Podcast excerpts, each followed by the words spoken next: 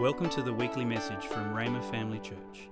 It is our hope that as you listen to this message, you will come to know Jesus better and be established in your faith and equipped for the work of the ministry. You can view the sermon notes and listen online at slash media. Father, we give you praise. Lord, we thank you that today's question is Can you tell me more about Jesus? And Lord, we give you thanks that as we've ministered to you, that you're going to deposit out of your word into our life, that Jesus may be glorified so much more in us. And we give you thanks and praise for that in Jesus' name. Amen. You can be seated. Hallelujah. Bless the Lord. Praise the Lord. Hallelujah.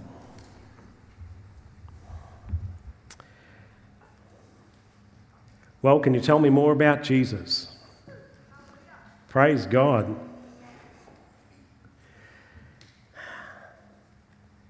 Where do you start? We can go to Genesis, Exodus, Leviticus, Numbers, Deuteronomy, Joshua, Judges, 1 Samuel, 2 Samuel. We can just keep going on. We find Jesus in every book.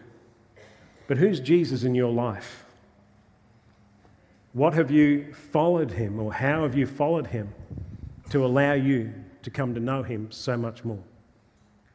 I shared in the previous service that when I was a, a young lad, and my brother John came home from a Pentecostal meeting, and there was a big change in him. He had gotten saved. I remember for the whole week that he was staying up, praying in tongues, reading his Bible. The biggest change that I noticed was that I wasn't getting bashed up anymore. And he would say that I deserved it. And I did. I was the um, smallest of three boys, and Madonna, my sister's there as well. But I was the smallest of three boys, and uh, I couldn't outmuscle them, so I had to work out other ways to get them. And, uh, and you know, for over a decade, they never got it. And, but anyway, praise the Lord. If you would go with me to Matthew, the ninth chapter, we have the story here of, an event that occurred to two blind men. Jesus had just left Capernaum or Capernaum or however else you pronounce it in the English. English is my second language because I can't do very well with it as my first language. And so, but anyway, praise the Lord. And so there'd been marvelous outpouring of the word and power in Capernaum. Levi had just been called, or Matthew had just been called as a tax collector. We see that there was the, the story of the, the woman that had the issue of blood. She was hemorrhaging for 10 years or more, and it was nothing better, but rather grew worse. And that when she had heard of Jesus, she came in the press behind, for she said within herself, If I can just touch the hem of his garment, then I shall be made whole. And we know the story. You see, that can be your story today. I remember that I used to think if I could just have been alive when Jesus was alive, it'd be so much better now.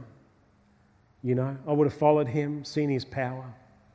I would have been a faithful disciple. You know, you ever thought like that? well, maybe I'm just weird. But anyway, but God chose for me to be born in this time, at a time where the Bible says more about the events that are about to occur than any other time in history. We look from Malachi to Matthew, and they're often referred to as the silent years. But if you were to turn to the book of Daniel, you'll find that the Lord had spoken through the angel Gabriel and given Daniel the exact date that the Messiah would be born and the exact date that the Messiah would die, not for himself, but for the sins of the people. You see that the Lord spoke to Daniel and told him about the world empires that would rise up the Assyrians, the Babylonians, the Grecian Empire, that he spoke to them, him concerning them and how Israel would affect them during the course of the period of time that we refer to as the silent years in Scripture. And so they're not silent. But I've just said that we're about to plunge into a time where the Bible speaks more about this period of time than any other time in history. If you were to go and search the scriptures, and, and there are good places to go to do it, and you would find that the first coming of Jesus Christ, there's some 300 verses of scripture that speak concerning his first coming. Scriptures that tell us that his hands and feet would be pierced, that a spear would be thrust in his side, that they would gamble for his clothing, that he would be, have a crown of thorns driven into his head, that he would be, be betrayed by a friend for 30 pieces of silver, that he would ride a, a donkey into Jerusalem, that he would be born of a virgin, that he would be born in Bethlehem, that he would be of the seed of David. You see, so much more of that is in the scripture concerning his first coming. But if you were to say, well, how much is in the Bible about his second coming? Because he's coming again. In fact, when he spoke to the disciples in Acts chapter 2, uh, in Acts chapter 1, and they said, When are you going to restore the kingdom to Israel? And he said, Well, it's not for you to know the times nor the seasons that the Father has placed in his own hands. He didn't tell them it wouldn't happen, he told them it wasn't for yet. And when we think about, well, how much is written about Jesus' second coming? We hear things about the glorious rapture of the church. We hear about the great tribulation. We hear about the Antichrist and the beast and the false prophet. We hear things such as that. And we wonder when will those events occur? Is it only mentioned in the book of Revelation? It's not. In fact, there's some 1800 verses of scripture in your Bible that you carry with you either on your phone or in your hand or both concerning the second coming of Jesus Christ. There is more in your Bible about Jesus' second coming than his first coming. So that tells me that it's pretty important to God. One of the reasons it's so important to the Lord is because that when he comes his second time, and he be seen and he'll be seen by every eye, that the door of salvation closes. And so he gave the church a commission we call it the Great Commission, recorded in Matthew, Mark, Luke, and John. We see Mark that it's recorded as a rebuke because of their unbelief. We see in Matthew, he tells them to go and make disciples of all nations. We see in the beginning of the book of Acts that they're so desperate to see Israel restored to the glory that's promised in the scriptures by the prophets and he said, It's not for yet. Because there were nations yet to hear of the salvation that is being offered to them by the God of heaven and earth. All the other nations were serving false gods, they were worshipping them. You see that today in the religions of the world, worshipping demons, false gods. And God gave a commission to the body of Christ to continue his work down through the ages until the time of the Gentiles is full. And at that period of time, when the Gentiles or the bringing in of the Gentile nations is complete, then the clock again will turn to the nation of Israel. Hallelujah. Praise God. You think, how can I learn all this? I'll tell you what you've got to do. You've got to get a relationship with God through the Word. Hallelujah. You can begin the most wonderful journey of your life. I've been to over 20 countries in the world. You know, been up to mountains, not very high, you know, only about 8,000 8, miles, um, 8,000 meters in height.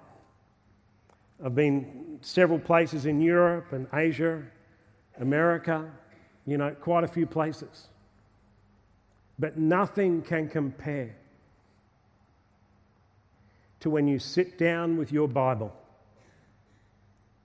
and you open up the scriptures and you begin to learn about the one who died and rose again for you.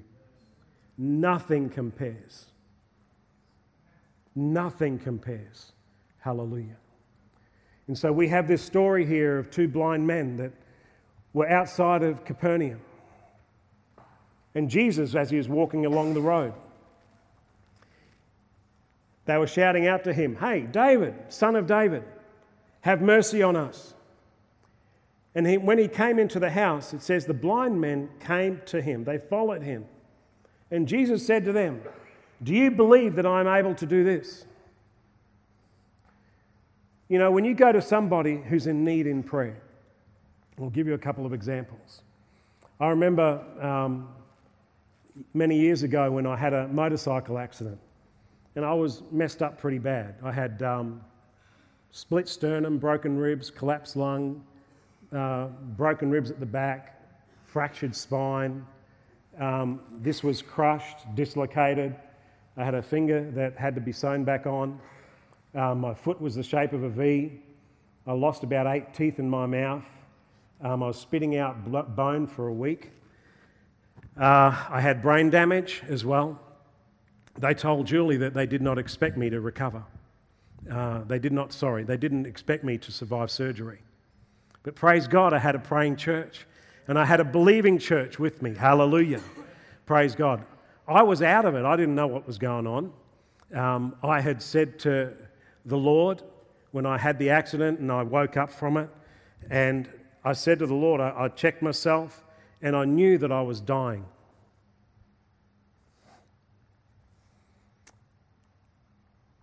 And I said, Lord, I want to live. And I prayed.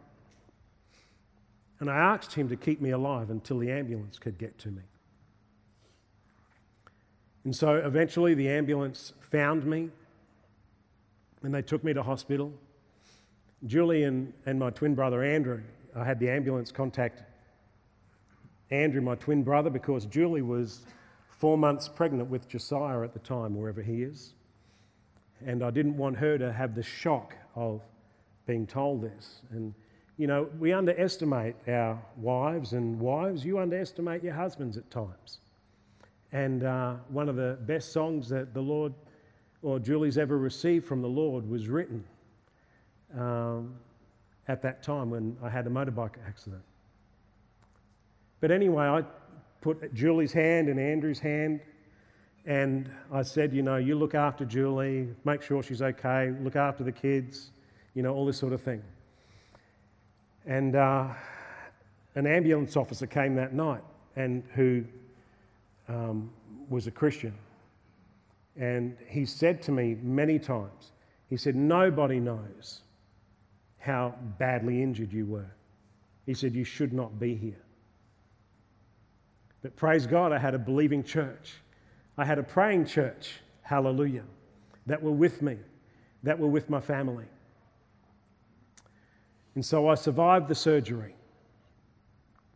They had a prayer chain going, I believe, and just praying for the Lord to keep me alive and get me through. They had said that I would spend four weeks in hospital at least because of the injuries. Um, but you see, on the Monday night, and let me tell you this you see, what I started off reading was this with the two blind men. Jesus said, Do you believe that I'm able to do this? And so when you come to somebody who's in great need, or even just a need that they want you to come and pray with them in or believe with them with, find out what they can believe God for. All right? And if they're believing God is to just recover well. Then believe God with them. Let them have a victory in that. You understand? Instead of, you know, coming in and trying to blast it with where you want to believe God for, find out what they want to believe. Because at that time, I just wanted to live. And the church joined and family joined with me and with Julie for me to live and not die. Hallelujah. That's important. Praise God. And so on the Monday night, that's one, the, just over 24 hours after the accident, this demon came in ICU because I was in the ICU area of the hospital. And I remember it was about midnight. Don't ask me how I know, I just know. And this demon would jump from the wall onto my chest. And every time it jumped on my chest, I felt my spirit begin to leave my body. And I don't know if I said it or if I thought it, but all I knew was Jesus. All I said was, Jesus, hallelujah. And I don't even actually think I said it because I was so drugged up. And every time I said the name of Jesus, this spirit would leap off me and back up on the wall. And this went on until sunrise the next morning. Every time it got on my chest, I felt my spirit begin to leave my body. But you know what? The church said he doesn't want to die. And you know what? It was so easy to actually not breathe. There was no stress because I knew where I was going. I was going to glory.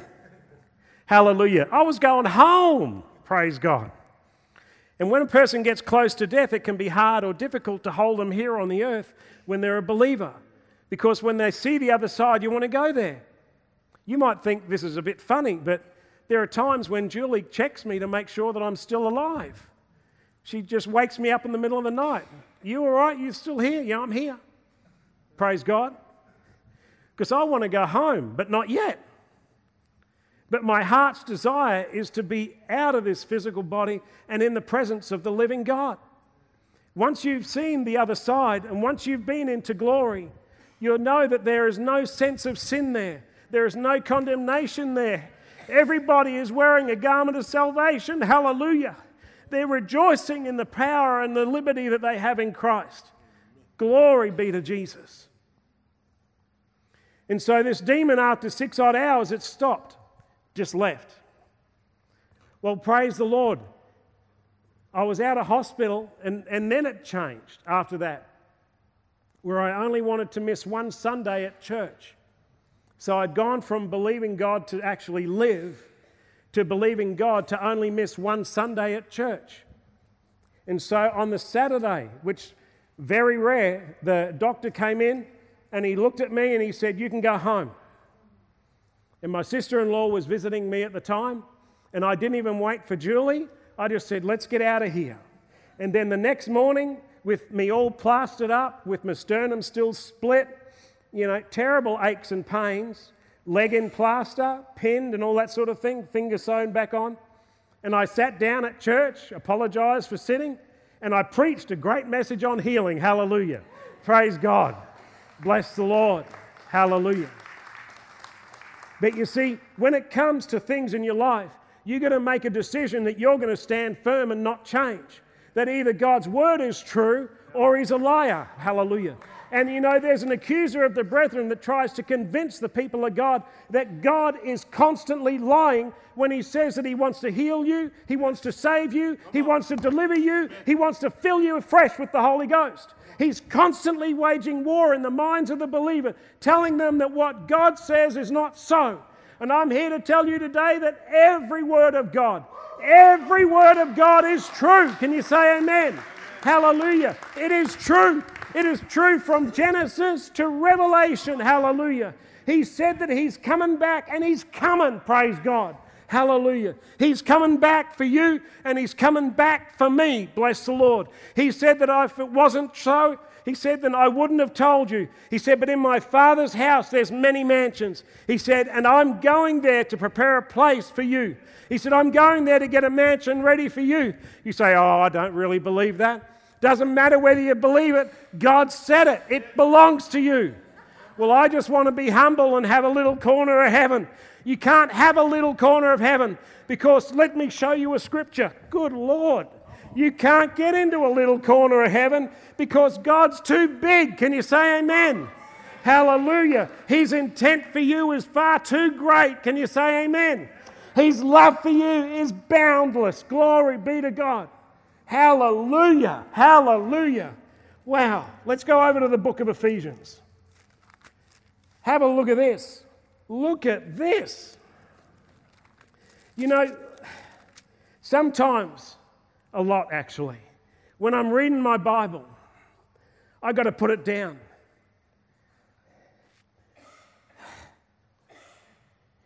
And you know, at times it takes more faith to believe what God has to say about you and His Word than what you're willing to believe about it.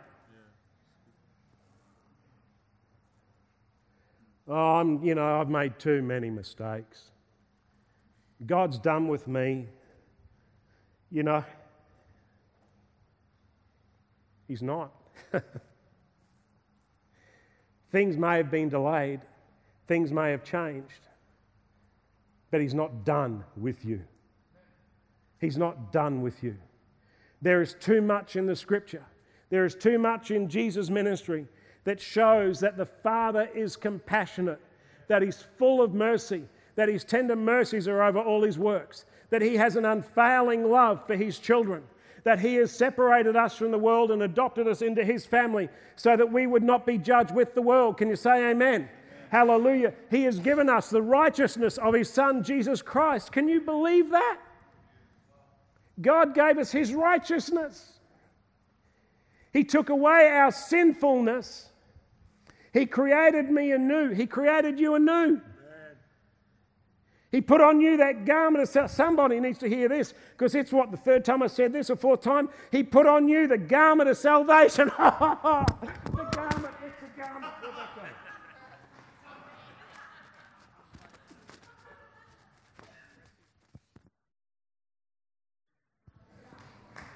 He put on you the garment of salvation. Hallelujah. Hallelujah. Hallelujah. Hallelujah. Hallelujah. Hallelujah. But what about the robe of righteousness? What about the robe of righteousness? Hallelujah. That belongs to you. Wear it. Hallelujah. Wear it with the love that it was given to you. Wear it with the adoration that he took when he had the nails in his hands and the nails in his feet. Just wear it with the love that God did for you. Hallelujah. Hallelujah. Stop believing the lies of the enemy. Start believing the word of life. Hallelujah, Jesus. Hallelujah. Believe it. Choose to believe it. Sometimes when I'm reading my Bible and I got to put it down, you really said that? Oh, Father. And I lift my hands and begin to praise and worship Him. Because who can compare in my life and your life what the Father has done, what the Son has done, what the Spirit has done. He redeemed me, He bought me. Hallelujah. He freed me from sin. Do you notice but Jesus never lowered his standard of holiness.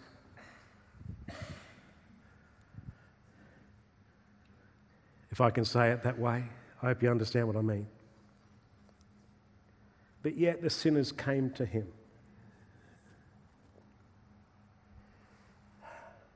Some people want to stay in their sin, but there are so many people that want to be free of it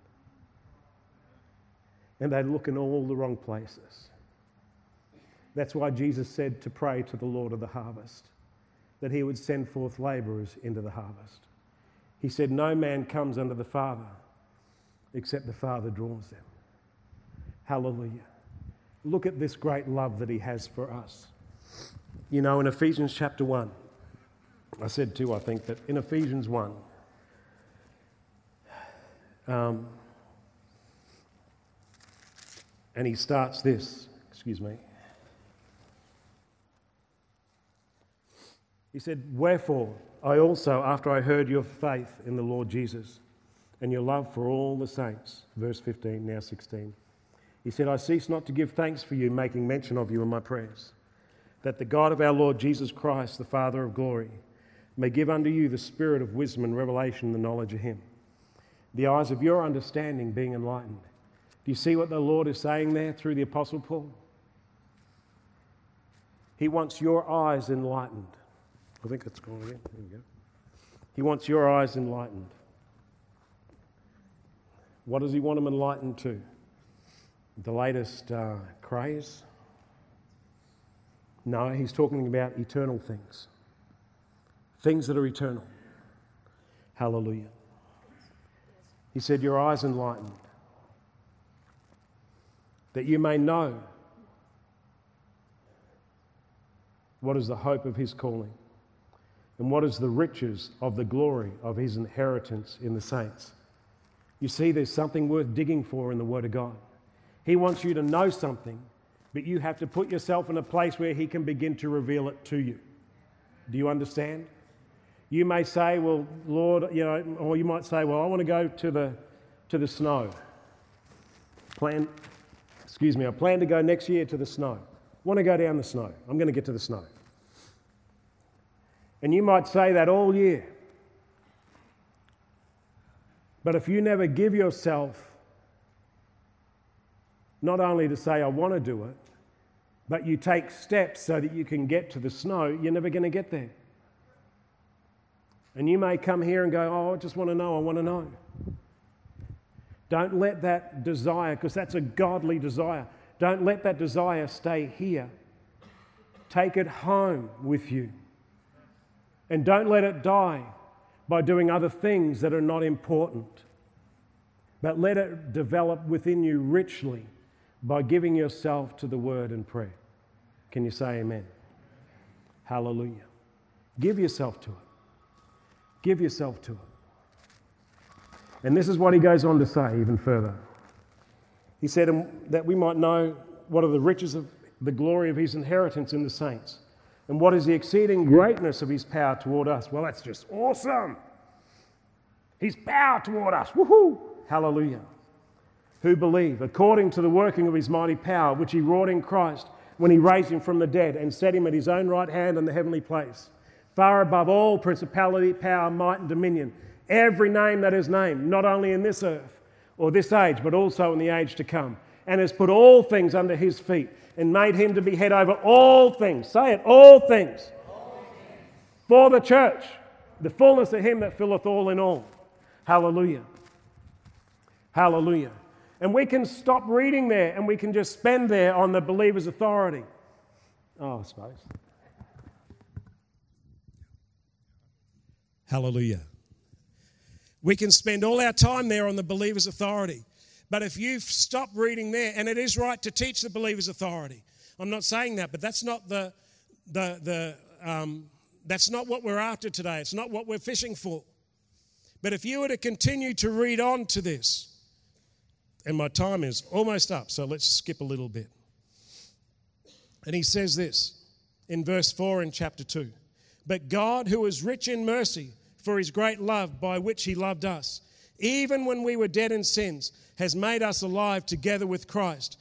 By grace you're saved and has raised us up together and made us to sit together in the heavenly place in Christ Jesus. Aren't you glad that He's raised us up together? Aren't you glad He's made us sit together in the heavenly place in Christ? Far above all principality, power, might, dominion, and every name that is named. Glory be to God. Hallelujah. But what was the intent? It wasn't just the believer's authority. This is the intent in the age to come when He has recreated the earth or burnt the earth with fire and then recreated it with his word, when he has uh, fulfilled all prophecy, when all the scriptures have been fulfilled, in that age to come, the Bible calls it the age of ages. It is the time when the Father has brought the heavenly Jerusalem from heaven itself to earth. Glory be to God. He's talking about that age to come. You and I are going to be with him in that age to come. Can you say amen? Hallelujah. Get a long perspective on your Christianity. Stop living it from day to day. Live it from glory to glory. Can you say amen? Hallelujah. Live it from glory to glory, glory, glory, glory. Because you know what? In hundreds of years' time, in thousands of years' time, it will be as it's sung in Amazing Grace. When we've been there 10,000 years, bright shining as the sun, we've no less days to sing His praise. Glory be to God. That day's coming for each and every one of us. Hold fast until that day. See that no man steals your crown. Hallelujah. Live holy for him. Shun the world. Live holy for Jesus. He died for you. Glory be to God. But look what he says here. He has raised us up together and made us to sit together in the heavenly place in Christ Jesus, so that in the age to come he might show the exceeding riches of his grace in his kindness toward us through Christ Jesus. For by grace are you saved through faith. Hallelujah. And so he has raised you up he has caused you to be seated in the heavenly place. He has adopted you into His family. He has washed you in the blood of Christ. He has caused you to wear the garment of righteousness. He has caused you to put on that garment of salvation. He wants you to have the fruit of your lips giving glory to Him. But in the age to come, hallelujah, He is going to demonstrate how much more can He do I don't fear death because heaven is my home. How much more can He do? He freed me from the shackles of unrighteousness. That when I sin, I have an advocate with the Father, it's Him. How much more can He do? He gave us His word that is a sword of the Spirit. How much more can He do? That when you drop to your knees, when you speak to the mountain, that His word is a two edged sword in the spirit realm, the mightiest weapon that can be held in the hand of a warrior at that time. How much more can He do? That He allows us to worship Him. How much more can He do? That He has gone ahead to prepare a place for us. How much more can He do? When you start to stack up what He has already done, what He has done for us in Christ Jesus, you have to push your Bible back and say, ah, I choose to believe it and I worship you for it, Father. Thank you for it, Father. You are so great. Thank you for your unfailing love. Thank you for your mercy that you've shown to me day to day. Lord, I worship you. I praise you, Father. Oh, how much more. But yet, in the ages to come, man, He sat me together with Christ. He reminds me that I'm saved. And He said, that He is going to show the exceeding riches of His grace. How much more? It's one of the few glimpses in the scripture that tells us what shall occur during the age of ages. One of the few scriptures in the whole of the Bible.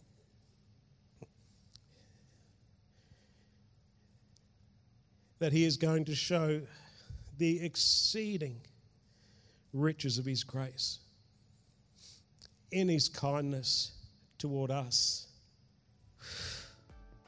through Christ Jesus. Hallelujah. Thanks for listening. We're always encouraged to hear how God is using this ministry to change lives. If you have a story you would like to share about how God is working in your life, please let us know and send us an email at church at rhema.org.au. If you would like more information or resources on this or other topics, or if you would like to sow into this ministry financially to help us share messages just like this one each week, please visit our website at rhema.org.au.